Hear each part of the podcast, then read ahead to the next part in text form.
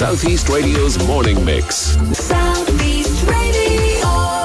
Well, I suppose I'm here today to talk about the assessment. I know you are. but, Just to get a um, quick comment on that. Um, on on the immigration, we have lots, and we've welcomed huge numbers of Ukrainian children to our schools.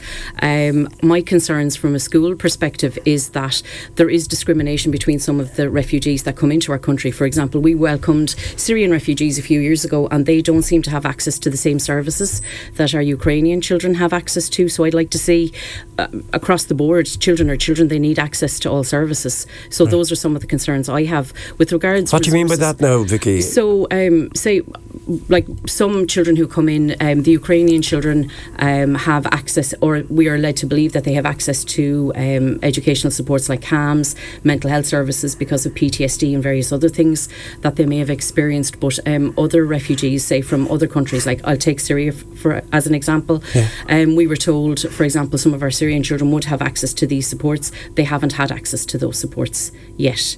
And um, I suppose the thing is, it's the policy. We need to make it universally accessible for all children, Yeah. not just a select number of children. But as regards schools, we are very, very welcoming across Wexford um, to all our Ukrainian children. I suppose we'd like to see them um, housed a little more permanently. That's one of the big issues I have. I mean, a lot of our children are living in emergency accommodation that isn't ideal for them. Um, it can compound the, the trauma that they may have suffered. But as schools, we are actively taking and supporting. and how as is everything children. blending in? Is it, is it working well? Um, well, do you know what, Alan? At CBS, we are blessed to have um, a Ukrainian teacher who has come from Ukraine, and she approached us in 2021, and we were delighted to take her on. So she's working with us, and she helps us a lot with, um, say, translations. And one of the biggest things in schools is when you're working in a classroom, and the modern day classroom, and I suppose your listeners would need to know, like you can have a class of 30 children, and there can be 20 nationalities in that class, but by far the biggest uh, number of children that we've had of a of a kind of ethnic group would be our Ukrainian children. So to have a Ukrainian teacher on site who can work with parents and translate and tell me what I need to know from the parents, because it's all fine to have the apps on your phone where they speak, I listen, I speak, they listen, and they read. Um, it's to make sure that the actual what we are saying is heard and meant on the other side. Fascinating insight into it because I haven't spoken to you about this or Mm. any other teacher for this matter about about this particular issue, but it's just purely coincidental. I'm Yes. speaking to Ashley, and she Yes. mentioned it at the very end of it, and you happen to be in the studio with me. The main reason you are here is the assessment of need of children, um, uh, and you have views on this. Now, can you take us through why you're here with me to discuss this this morning, please? Okay, so I go from my, my own experience, if that's okay. So, in about 2022, May, June 2022, I received a call from the Department of Education telling me that two people were on their way down to help me fill out a form. And I, I, I found this very bizarre because the assessment of need, as I knew it beforehand, was something that, with the support of my special education teaching colleagues in school, we would consult with parents and we would make a referral to the assessment of need officer um, if we found a children, uh, children or a child weren't meeting, say, their their milestones or they weren't developing typically as we would like to see. On occasions, would be children in autism classes who would need to be referred on for the assessment of need. So that was it to that point. And then um, the NCSE, there was a, a case action taken sometime in 2021, I think, and then the HSE were basically told by the court that they had to legally follow their own protocols because an assessment of need is supposed to take a certain amount of time. Now, Alan, anybody who's working um, with families and children who have additional needs will know that the assessment of need for years has taken a significant length of time to actually be finished and completed, especially with regards to autism services. So when I got this mandate back in, it was June 2022, um, I filled out the form, but I had loads of reservations about it because they arrived and I, I understood I was to give them information. No, they sat with me and helped me complete the form. So I found this really bizarre, but the form asked me all sorts of questions. So I was asking them questions as we went along. So the HSE nominated the NCSE as um, the organisation that were now responsible for carrying out the assessment of need, part of it. So then the NCSE decided that they were going to nominate an appropriate professional to carry out certain aspects of the assessment of need form. Right. So traditionally, we would have always relied on our educational psychologists from NEPS. So they're the National Education Psychology Service to carry out a proper diagnostic educational assessment of the needs of a a child. They would then feed that report back to the parents. They would make recommendations going forward, and they would make recommendations for the school how we can support the child and to meet their needs in an educational setting. So to move away from this expert process raised significant alarm bells for me. So in in the meeting, I asked lots of questions. For example, um, you all know my issues with the HSE anyway, ongoing for years with COVID and different things and protocols and flaws in guidance. But part of it was that I was asking the people who are helping me fill out this form, right? So my voice is going to be heard with regards this education assessment profile, and they said yes. I said so. Will this feed into my special education teaching allocation, which is where all schools are lacking at the moment?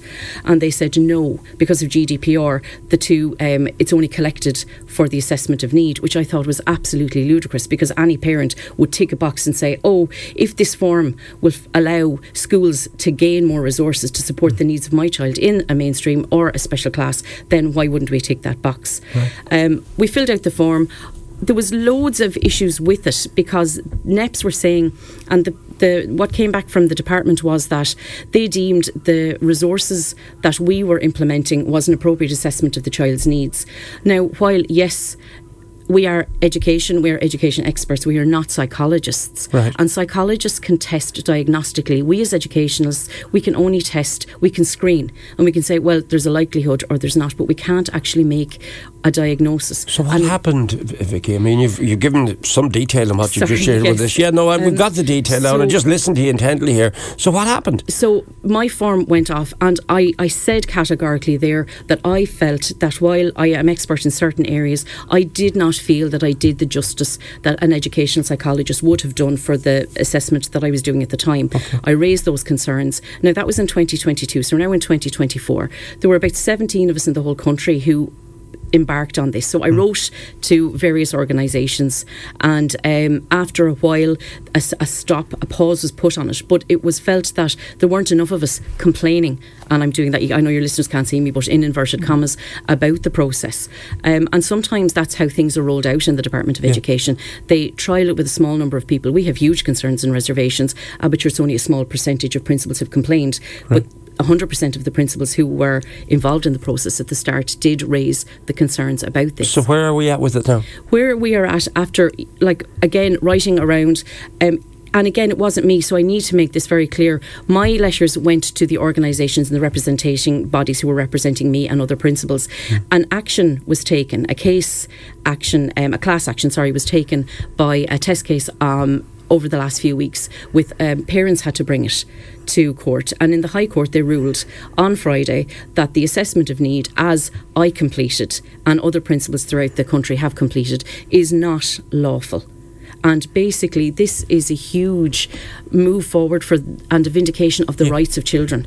And I suppose one of the bugbears I have. So does it go back to what you initially talked to me about? part it is yeah, yeah. yes so but i didn't take the case so a parent took the case realizing and with feedback from us principals and deputy principals that we aren't qualified to do that so the high court ruled on friday that this is not lawful and it's not appropriate and the hse have to get their finger out and meet the needs of the children as appropriate So you feel vindicated?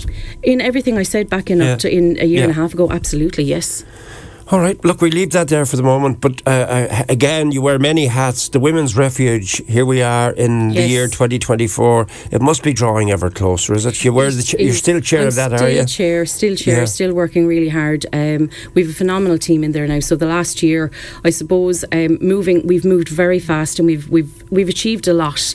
Um, and I suppose, like we don't always publicise everything we've achieved, but we've an amazing management team in there now. Um, I suppose one of the greatest. Um, I suppose celebrations that I can have about the refuge is yes, we've got a new building coming, and that's amazing.